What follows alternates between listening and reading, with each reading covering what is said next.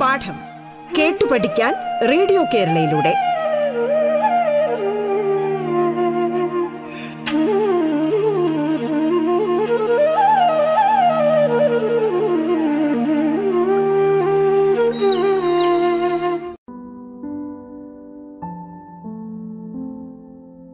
പ്രിയപ്പെട്ട ഈ വർഷത്തെ സെക്കൻഡറി സ്കൂൾ ലീവിംഗ് സർട്ടിഫിക്കറ്റിന്റെ പരീക്ഷ എഴുതാൻ തയ്യാറെടുക്കുന്ന കൂട്ടുകാരി. ഞാൻ ഹരികൃഷ്ണൻ. മന്നാർ നായർ സമാജം ഗേൾസ് ഹൈസ്കൂളിലെ അധ്യാപകനാണ്. ഇംഗ്ലീഷ് അധ്യാപകനാണ്. ജീവിതത്തിൽ ആദ്യമായി അഭിമുഖീകരിക്കുന്ന ഒരു പൊതുപരീക്ഷയിൽ നിങ്ങൾക്കെല്ലാവർക്കും നല്ല വിജയമുണ്ടാകട്ടെ എന്ന് ആശംസിക്കുകയാണ്. അതോടൊപ്പം തന്നെ പരീക്ഷയുമായി ബന്ധപ്പെട്ട ചില കാര്യങ്ങളിൽ ഒരു വ്യക്തത വരുത്തുക. നിങ്ങളുടെ അധ്യാപകർ ഇതുമായി ബന്ധപ്പെട്ട് വേണ്ട വ്യക്തത നിങ്ങൾക്ക് വരുത്തി കാണുമെന്ന് തന്നെ ഞാൻ പ്രതീക്ഷിക്കുന്നു. പക്ഷേ എന്നാലും ഒരു പൊതുധാരണ പരീക്ഷകളെ കുറിച്ച് എൺപത് മാർക്കിന്റെയും നാൽപ്പത് മാർക്കിന്റെയും നമുക്ക് ആ രണ്ട് പരീക്ഷകളാണല്ലോ ഉള്ളത്. പ്രത്യേകിച്ച് കഴിഞ്ഞ വർഷവും ഈ വർഷവും ഇപ്പോൾ ഫോക്കസ് ഏരിയ കൺസേൺഡ് ആയിട്ടുള്ള പരീക്ഷകളാണ് നടത്തുന്നത്. Focus area and non focus area അപ്പോൾ അതിൽ നിന്ന് വരുന്ന ചോദ്യങ്ങളെ സംബന്ധിച്ച് ചോദ്യങ്ങളുടെ ഘടനയെ സംബന്ധിച്ച് ചോദ്യങ്ങളുടെ രീതിയെ സംബന്ധിച്ച് ചില കാര്യങ്ങൾ നിങ്ങളുമായി പങ്കുവെക്കുന്നതിന് വേണ്ടിയിട്ടാണ് ഈ പ്ലാറ്റ്ഫോമിൽ എത്തിയിരിക്കുന്നത് തീർച്ചയായിട്ടും നമുക്ക് കുറച്ച് ആശങ്കകളുണ്ട്. ആശങ്കകളുടെ ഇടയിലൂടെയാണ് നമ്മൾ കടന്നു പോകുന്നത് കഴിഞ്ഞ കുറേ ദിവസങ്ങളായി നിങ്ങൾ സ്കൂളിൽ എത്തുന്നുണ്ടെങ്കിൽ പോലും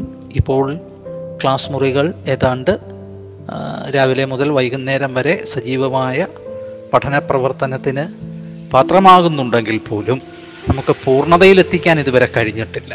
അപ്പോൾ സ്വാഭാവികമായും എന്തു പഠിക്കും എങ്ങനെ പഠിക്കും എന്താണ് പരീക്ഷയ്ക്ക് വരുന്നത് എന്നതിനെക്കുറിച്ചൊക്കെ സ്വാഭാവികമായ ചില സംശയങ്ങൾ. ആ സംശയങ്ങളാണ് നമ്മൾ ഇന്നത്തെ ഈ ഒരു ക്ലാസ്സിലൂടെ പരമാവധി പരിഹരിക്കാൻ ശ്രമിക്കുന്നത്. നിങ്ങൾക്ക് എല്ലാവർക്കും അറിയാം എൺപത് മാർക്കിന്റെയും നാൽപ്പത് മാർക്കിന്റെയും ചോദ്യങ്ങളാണ് നമുക്കുള്ളത്. എൺപത് മാർക്കിന്റെ പരീക്ഷ എന്ന് പറയുമ്പോൾ ഏതൊക്കെയാണ് എൺപത് മാർക്കിന്റെ പരീക്ഷയായി നമുക്കുള്ളത്? ഇംഗ്ലീഷ് സോഷ്യൽ സ്റ്റഡീസ് കണക്ക്. അപ്പോൾ നാൽപ്പത് മാർക്കിന്റെ പരീക്ഷയായിട്ട് നമുക്ക് Malayalam first Malayalam second Hindi physics chemistry biology അല്ലേ? അത്രയും വിഷയങ്ങൾ നാൽപ്പത് മാർക്കിന്റെ പരീക്ഷയുമുണ്ട്. നേരത്തെ തന്നെ നിങ്ങൾക്ക് എൺപത് മാർക്കിന്റെ പരീക്ഷയ്ക്ക് വേണ്ടിയുള്ള അല്ലെങ്കിൽ നാൽപ്പത് മാർക്കിന്റെ പരീക്ഷയ്ക്ക് വേണ്ടി നമ്മുടെ ഈ ഈ പൊതുപരീക്ഷയെ സംബന്ധിച്ചിടത്തോളം ഏതാണ്ട് രണ്ട് മാസങ്ങൾക്ക് മുമ്പ് തന്നെ ഗവൺമെന്റ് ചില തീരുമാനങ്ങൾ നിങ്ങൾക്ക് നൽകിയിരുന്നു. അതിൽ ഏറ്റവും പ്രധാനപ്പെട്ടത് ഫോക്കസ് ഏരിയയുമായി ബന്ധപ്പെട്ട് ഓരോ വിഷയങ്ങളുമായി ബന്ധപ്പെട്ട് ഫോക്കസ് ഏരിയ നിർണയിച്ച് നിങ്ങൾക്ക് നൽകിയിട്ടുണ്ട്. ഓരോ വിഷയങ്ങളുമായി ബന്ധപ്പെട്ട്.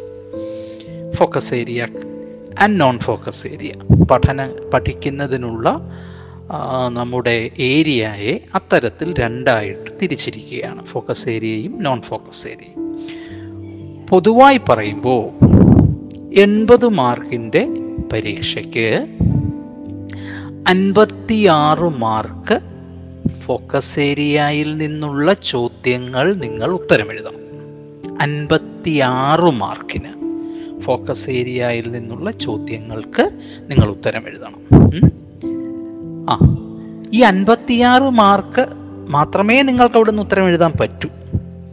ആ അൻപത്തിയാറ് മാർക്ക് എഴുതുന്നതിന് ഇരുപത്തിയെട്ട് മാർക്ക് ചോയ്സും കൂടെ നിങ്ങൾക്കുണ്ടാകും. ഫോക്കസ് ഏരിയയുമായി ബന്ധപ്പെട്ട് ചോയ്സ് എന്ന് ഞാൻ ഉദ്ദേശിച്ചത് എന്താ?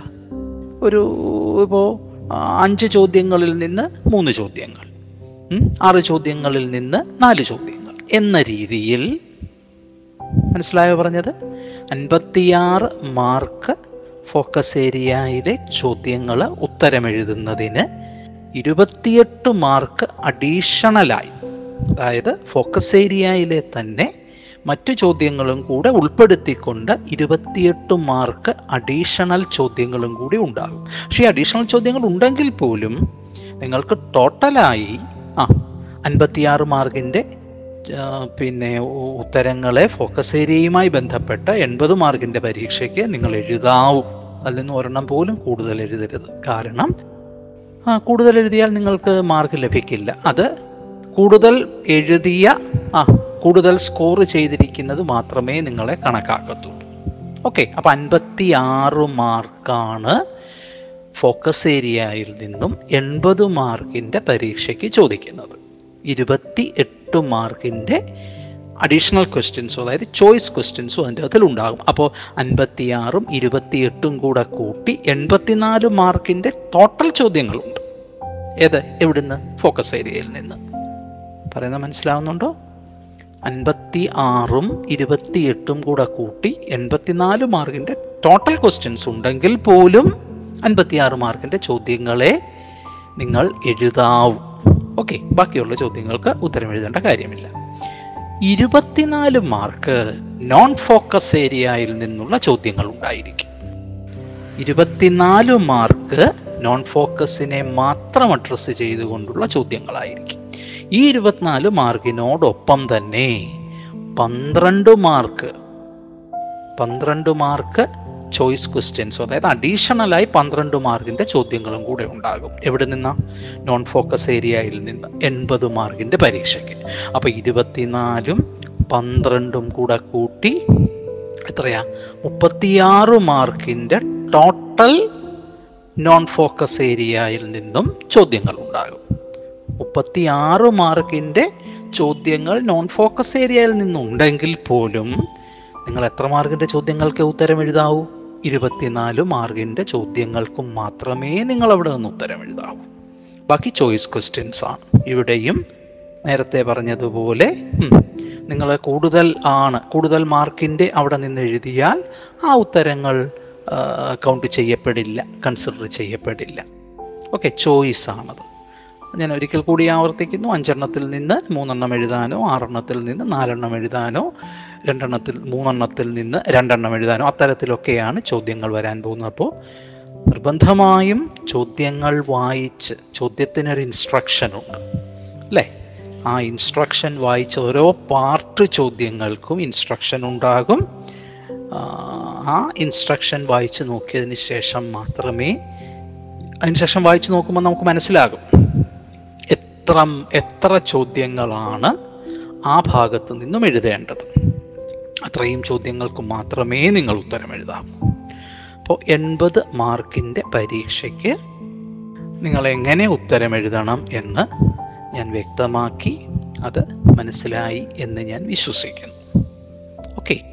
ഫോക്കസ് ഏരിയയിൽ നിന്നും നോൺ ഫോക്കസ് ഏരിയയിൽ നിന്നും വരുന്ന ചോദ്യങ്ങളുടെ അതിന്റെ മാർക്കിന്റെ ആ ചോദ്യ സ്ട്രക്ചറിന്റെ ഒരു രീതിശാസ്ത്രം ഞാനിപ്പോൾ ഇവിടെ അവതരിപ്പിക്കുകയുണ്ടായി.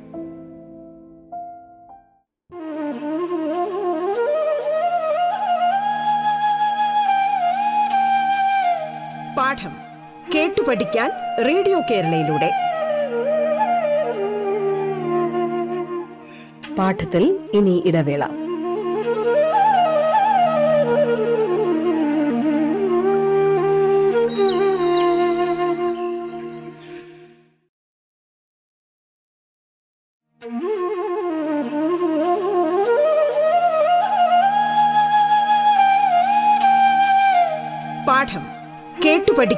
റേഡിയോ കേരളയിലൂടെ.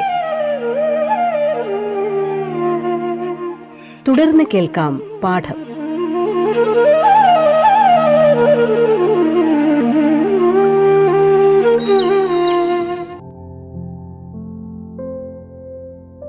അടുത്തതായി നാൽപ്പത് മാർഗിന്റെ ചോദ്യങ്ങൾ.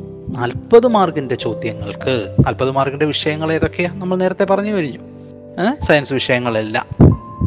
ഫിസിക്സ് കെമിസ്ട്രി ബയോളജി പിന്നെ ഹിന്ദി മലയാളം ഫസ്റ്റ് മലയാളം സെക്കൻഡ് ഈ നാൽപ്പത് മാർക്ക് നാൽപ്പത് മാർക്കിന്റെ ചോദ്യങ്ങളാണ്. ഈ നാൽപ്പത് മാർക്കിന്റെ ചോദ്യങ്ങളിൽ ഇരുപത്തിയെട്ട് മാർക്ക് മാത്രമാണ് എവിടെ നിന്നും വരുന്നത്? ഫോക്കസ് ഏരിയയിൽ നിന്ന് വരുന്നത്. മനസ്സിലായോ പറഞ്ഞത്? ഇരുപത്തിയെട്ട് മാർക്കിന്റെ ചോദ്യങ്ങൾ മാത്രമേ ഫോക്കസ് ഏരിയയിൽ നിന്ന് വരുത്തുള്ളൂ. അതോടൊപ്പം പതിനാല് മാർക്ക് ഫോക്കസ് ഏരിയയിൽ നിന്നുള്ള ചോദ്യങ്ങൾ അഡീഷണലായി തരും. ചോയ്സ് ആയിട്ട്. അപ്പോൾ ടോട്ടൽ എത്രയുണ്ട്? നാൽപ്പത്തി രണ്ട് ശരിയല്ലേ? ഏഹ് ഇരുപത്തിയെട്ടും പതിനാലും കൂടെ കൂട്ടി നാൽപ്പത്തി രണ്ട് അപ്പം നാൽപ്പത്തി രണ്ട് മാർക്ക് ഫോക്കസ് ഏരിയയിൽ നിന്നും നാൽപ്പത് മാർക്കിന്റെ പരീക്ഷയ്ക്ക് നിങ്ങളോട് ചോദിക്കും. വ്യക്തമാവുന്നുണ്ടോ പറയുന്നത്? ഇരുപത്തിയെട്ട് ഫോക്കസ് ഏരിയയിൽ നിന്ന് പതിനാല് ഫോക്കസ് ഏരിയയിൽ നിന്നുള്ള ചോയ്സ് ക്വസ്റ്റ്യൻസ് ഉൾപ്പെടെ നാൽപ്പത്തിരണ്ട് മാർക്കിന്റെ ചോദ്യങ്ങളാണ് physics chemistry biology Hindi Malayalam ചോദ്യങ്ങളായി നിങ്ങളോട് ചോദിക്കാൻ പോകുന്നത്. നോൺ ഫോക്കസ് ഏരിയയിൽ നിന്നും ഇവിടെ ചോദ്യങ്ങൾ ഉണ്ടാകും. ആ ചോദ്യങ്ങൾ എങ്ങനെയാണ് വരുന്നത്? നോൺ ഫോക്കസ് ഏരിയയിൽ നിന്നും നാൽപ്പത് മാർക്കിന്റെ പരീക്ഷയ്ക്ക് പന്ത്രണ്ട് മാർക്കിന്റെ ചോദ്യങ്ങളാണ് ഉണ്ടാകുക. പന്ത്രണ്ട് മാർക്ക് നോൺ ഫോക്കസ് ഏരിയയിൽ നിന്നുള്ള ചോദ്യങ്ങളാണ്. ഈ പന്ത്രണ്ട് മാർക്കിനോടൊപ്പം ആറു മാർക്ക് അഡീഷണൽ ചോദ്യങ്ങളും കൂടെ നൽകും. ആറു മാർക്കിന്റെ അഡീഷണൽ ചോദ്യങ്ങളും കൂടെ ഉണ്ടാകും. പക്ഷെ പന്ത്രണ്ട് മാർക്കിന്റെ ചോദ്യങ്ങൾ മാത്രം നിങ്ങൾ എഴുതിയാൽ മതി. ആറു മാർക്ക് ആ അഡീഷണൽ ആയിട്ടുള്ള ചോദ്യങ്ങളാണ്. അത് ചോയ്സ് ക്വസ്റ്റ്യൻസ് ആണ്. അപ്പോൾ പന്ത്രണ്ടും ആറും കൂടെ ചേർത്ത് നോൺ ഫോക്കസ് ഏരിയയിൽ നിന്നും പതിനെട്ട് മാർക്കിന്റെ ചോദ്യങ്ങളാണ് ആകെ ഉള്ളത് മനസ്സിലായോ? പതിനെട്ട് മാർക്കിന്റെ ചോദ്യങ്ങളാണ് ആകെ ഉണ്ടാകാൻ പോകുന്നത്. അപ്പോൾ ഫോക്കസ് ഏരിയയിൽ നിന്ന് നമ്മൾ കണ്ടു ടോട്ടൽ നാൽപ്പത്തിരണ്ട് മാർക്ക്. നോൺ ഫോക്കസ് ഏരിയയിൽ നിന്ന് നമ്മൾ കണ്ടു പതിനെട്ട് മാർക്ക്. അങ്ങനെ നാൽപ്പത് മാർക്കിന്റെ പരീക്ഷയ്ക്ക് അറുപത് മാർക്കിന്റെ ചോദ്യങ്ങൾ ഉണ്ടായിരിക്കും. പക്ഷേ അത് ചോയ്സ് ക്വസ്റ്റ്യൻസ് ആണ്.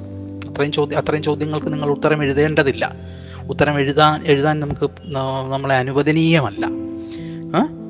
കൂടുതൽ ചോദ്യങ്ങൾക്ക് ഉത്തരം എഴുതിയാൽ ആ ഉത്തരങ്ങളെല്ലാം വെട്ടിക്കളയുകയാണ്. അപ്പം ഞാൻ ഒരിക്കൽ കൂടി ആവർത്തിക്കുന്നു.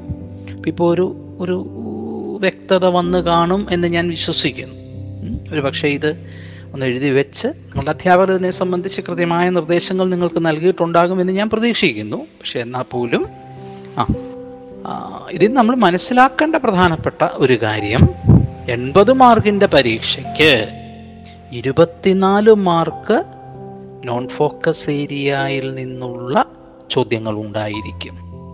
അതുപോലെ നാൽപ്പത് മാർക്കിന്റെ പരീക്ഷയ്ക്ക് പന്ത്രണ്ട് മാർക്ക് നോൺ ഫോക്കസിൽ നിന്ന് ചോദ്യങ്ങൾ ഉണ്ടായിരിക്കും.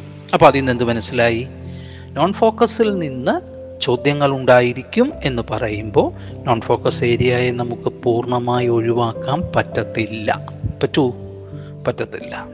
ഫോക്കസ് ഏരിയയിൽ നിന്നും എൺപത് മാർക്കിന്റെ പരീക്ഷയ്ക്ക് ആകെ പരമാവധി കിട്ടാവുന്ന മാർക്ക് അമ്പത്താറ് മാർക്കേ ഉള്ളൂ. ശരിയല്ലേ? ഇരുപത്തിയെട്ട് മാർക്ക് ചോയ്സാണ് ആ ചോയ്സും കൂടെ ചേർത്താണ് അമ്പത്താറ് മാർക്കേ ആകെ നിങ്ങൾക്ക് കിട്ടത്തുള്ളൂ. ബാക്കി ഇരുപത്തിനാല് മാർക്ക് നോൺ ഫോക്കസ് അപ്പം നോൺ ഫോക്കസ് അങ്ങ് വിടുകയാണെങ്കിൽ നോൺ ഫോക്കസ് സപ്പോസ് ഒരു കുട്ടി നോൺ ഫോക്കസ് ഏരിയ അങ്ങ് വിട്ടെന്ന് വെച്ചു. ആ കുട്ടിക്ക് ഫോക്കസിന്റെ മുഴുവൻ ഫോക്കസ് ഏരിയയിൽ നിന്നുള്ള എല്ലാ ചോദ്യങ്ങളും കൃത്യമായി കുട്ടി എഴുതിയിട്ടുണ്ടെങ്കിലും കുട്ടിക്ക് അൻപത്താറ് മാർക്കേ കിട്ടത്തുള്ളൂ. കാരണം നോൺ ഫോക്കസ് മുഴുവൻ അങ്ങ് വിട്ട ഒരു സാഹചര്യം അങ്ങനെ ഉണ്ടാകില്ല. പക്ഷെ ഞാനൊരു ഉദാഹരണം പറഞ്ഞതാണ്. അതുപോലെ നാൽപ്പത് മാർക്കിന്റെ പരീക്ഷയ്ക്ക് നോൺ ഫോക്കസ് ഏരിയയിൽ നിന്ന് പന്ത്രണ്ട് മാർക്ക് വരും. അല്ലേ? ഇരുപത്തിയെട്ട് മാർക്ക് ഫോക്കസ് ഏരിയയിൽ നിന്നും പന്ത്രണ്ട് മാർക്ക് നോൺ ഫോക്കസ് ഏരിയയിൽ നിന്നും. അങ്ങനെയാണ് നാൽപ്പത് എന്നുള്ള ആ ആ മാർക്ക് ആ സ്കീമിൽ മാർക്കിംഗ് സ്കീമിൽ നമ്മൾ എത്തുന്നത്. അപ്പോൾ ഇതിൽ നിന്ന് നാം മനസ്സിലാക്കേണ്ടത് ഒരുപക്ഷെ കഴിഞ്ഞ വർഷത്തെ പരീക്ഷയിൽ നമുക്ക് പൂർണമായി നോൺ ഫോക്കസ് ഏരിയ ഒഴിവാക്കാമായിരുന്നു. പക്ഷേ ഇപ്രാവശ്യം അത് പറ്റില്ല. നോൺ ഫോക്കസ് ഏരിയയിൽ നിന്നും കൃത്യമായ ചോദ്യങ്ങൾ ഉണ്ടായിരിക്കും. പക്ഷേ ചോദ്യങ്ങൾ ഉണ്ടെങ്കിൽ പോലും നമ്മൾ അതിൽ തിരിച്ചറിയേണ്ട വേറെ ചില കാര്യങ്ങളുണ്ട്. നോൺ ഫോക്കസ് ഏരിയയിൽ നിന്നും വരുന്ന ചോദ്യങ്ങൾക്ക് ഉത്തരമെഴുതുന്നത് വലിയ ബുദ്ധിമുട്ടുണ്ടാകില്ല. പലപ്പോഴും നോൺ ഫോക്കസ് ഏരിയയുടെ ചോദ്യങ്ങളിൽ തന്നെ ഉത്തരമുണ്ടാകാം. ഉത്തരം കണ്ടെത്തുന്നതിനുള്ള ദിശാസൂചകങ്ങൾ കൃത്യമായി ആ ചോദ്യത്തിൽ ഉണ്ടാകാം. ഉത്തരങ്ങളിലേക്ക് നിങ്ങളെ പെട്ടെന്ന് എത്തിക്കാൻ പലയിടത്തും പല മാർഗങ്ങളും ചോദ്യകർത്താവ് സ്വീകരിച്ചിട്ടുണ്ടായിരിക്കും. അപ്പം അത്തരത്തിൽ നോൺ ഫോക്കസ് ഏരിയയിലെ ചോദ്യങ്ങൾ റിവിഷൻ നടത്തേണ്ടതായിട്ടുണ്ട്. പറഞ്ഞ മനസ്സിലായോ? അത്തരത്തിൽ നോൺ ഫോക്കസ് ഏരിയ ചുമ്മാതെ ഒരറ്റം മുതൽ മറ്റേ അറ്റം വരെ പഠിച്ചുകൊണ്ട് പോവുക എന്നുള്ളതല്ല. അങ്ങനെയല്ല നമ്മൾ ഉദ്ദേശിക്കുന്നത്. മറിച്ച് നോൺ ഫോക്കസ് ഏരിയയിൽ നിന്ന് വരുന്ന ഇപ്രാവശ്യം പിന്നെ ഓരോ ഭാഗത്ത് നിന്ന് വരുന്ന ചോദ്യങ്ങളെ സംബന്ധിച്ചും കൃത്യമായ ചില നിർദ്ദേശങ്ങൾ എസ് സി ആർ ടി നൽകിയിട്ടുണ്ട്. ഓരോ ഭാഗത്തു നിന്ന്. എൺപത് മാർക്കിന്റെ പരീക്ഷയ്ക്ക് ഫോക്കസ് ഏരിയയിൽ നിന്ന് വരുന്ന ചോദ്യങ്ങൾ എങ്ങനെയുള്ളവയായിരിക്കും? നോൺ ഫോക്കസ് ഏരിയയിൽ നിന്ന് വരുന്ന ചോദ്യങ്ങൾ എങ്ങനെയുള്ളവയായിരിക്കും? അതുപോലെ തന്നെ നാൽപ്പത് മാർക്കിന്റെ ഫോക്കസ് ഏരിയയിൽ നിന്ന് വരുന്ന ചോദ്യങ്ങൾ എങ്ങനെയുള്ളവയായിരിക്കും? പിന്നെ നോൺ ഫോക്കസ് ഏരിയയിലെ ചോദ്യങ്ങൾ എങ്ങനെയുള്ളവയായിരിക്കും? അപ്പോൾ നിങ്ങളുടെ അധ്യാപകർക്ക് കൃത്യമായി അതിനെ സംബന്ധിച്ച് നിർദ്ദേശങ്ങൾ കിട്ടിയിട്ടുണ്ട്. അതിനനുസരിച്ച് നിങ്ങൾക്ക് അവരത് പങ്കുവെച്ച് നൽകും. ഓരോ വിഷയങ്ങളുമായി ബന്ധപ്പെട്ട്. അപ്പോൾ തീർച്ചയായിട്ടും ഈ നോൺ ഫോക്കസ് ഏരിയയിൽ നിന്ന് വരുന്ന ചോദ്യങ്ങളുടെ ഒരു രീതിശാസ്ത്രം നോക്കിയാൽ അത് ഉത്തരം എഴുതാൻ തീർച്ചയായിട്ടും നമുക്ക് കഴിയും. ഒരു ഒന്നോ രണ്ടോ മൂന്നോ നാലോ ചോദ്യ പേപ്പറുകൾ ഒന്ന് പരിശോധിച്ചാൽ. നിങ്ങളുടെ അധ്യാപകർ അതിനുള്ള ചോദ്യപേപ്പറുകളൊക്കെ സെറ്റ് ചെയ്ത് നിങ്ങളെ റിവി റിവിഷൻ നടത്തും എന്നാണ് ഞാൻ പ്രതീക്ഷിക്കുന്നത്. തീർച്ചയായിട്ടും വളരെ എളുപ്പത്തിൽ നോൺ ഫോക്കസ് ഏരിയയിൽ നിന്നും ഉള്ള ചോദ്യങ്ങൾ. അപ്പോൾ നിങ്ങൾക്ക് ഉത്തരം എഴുതാൻ കഴിയും. അപ്പോൾ ഒട്ടും വിഷമിക്കേണ്ട വളരെ എൻജോയബിളായി അല്ലേ? പരീക്ഷ എപ്പോഴും അതായിരിക്കണം. എന്തായിരിക്കണം? ആസ്വദിച്ച് പരീക്ഷ എഴുതണം. പരീക്ഷ ഒരിക്കലും never consider it as a task but take it as a very enjoyable activity അപ്പോൾ അതുപോലെ പരീക്ഷയെ കാണുന്നതിന് മനസ്സിലാക്കുന്നതിന് തീർച്ചയായിട്ടും ഈ ചോദ്യപേപ്പർ നിങ്ങളെ സഹായിക്കും. ആ ചോദ്യപേപ്പറിനെ അത്തരത്തിൽ സമീപിക്കുന്നതിന് ഇനിയുള്ള ദിവസങ്ങളിൽ നിങ്ങളുടെ ക്ലാസ് മുറികളിൽ നടത്തുന്ന പ്രവർത്തനങ്ങൾ അധ്യാപകരുടെ നേതൃത്വത്തിൽ നടത്തുന്ന പ്രവർത്തനങ്ങൾ നിങ്ങളെ സഹായിക്കും എന്നുള്ള കാര്യത്തിൽ എനിക്ക് നല്ല വിശ്വാസമുണ്ട്. അത്തരത്തിൽ അസ്വാദ്യകരമായ ഒരു പരീക്ഷ നിങ്ങൾക്ക് ആശംസിക്കുകയാണ്. അതോടൊപ്പം തന്നെ ഇംഗ്ലീഷുമായി ബന്ധപ്പെട്ട് എൺപത് മാർക്കാണ്. അപ്പോൾ ആ എൺപത് മാർക്കിന്റെ ഇംഗ്ലീഷുമായി ബന്ധപ്പെട്ട ചോദ്യങ്ങൾ എങ്ങനെയായിരിക്കും? ചോദ്യത്തിന്റെ ഘടന എങ്ങനെയായിരിക്കുമെന്ന് നമുക്ക് ഒരു പരിശോധന ഇനിയുള്ള ക്ലാസ്സിൽ നമുക്ക് നടത്താം. Okay thank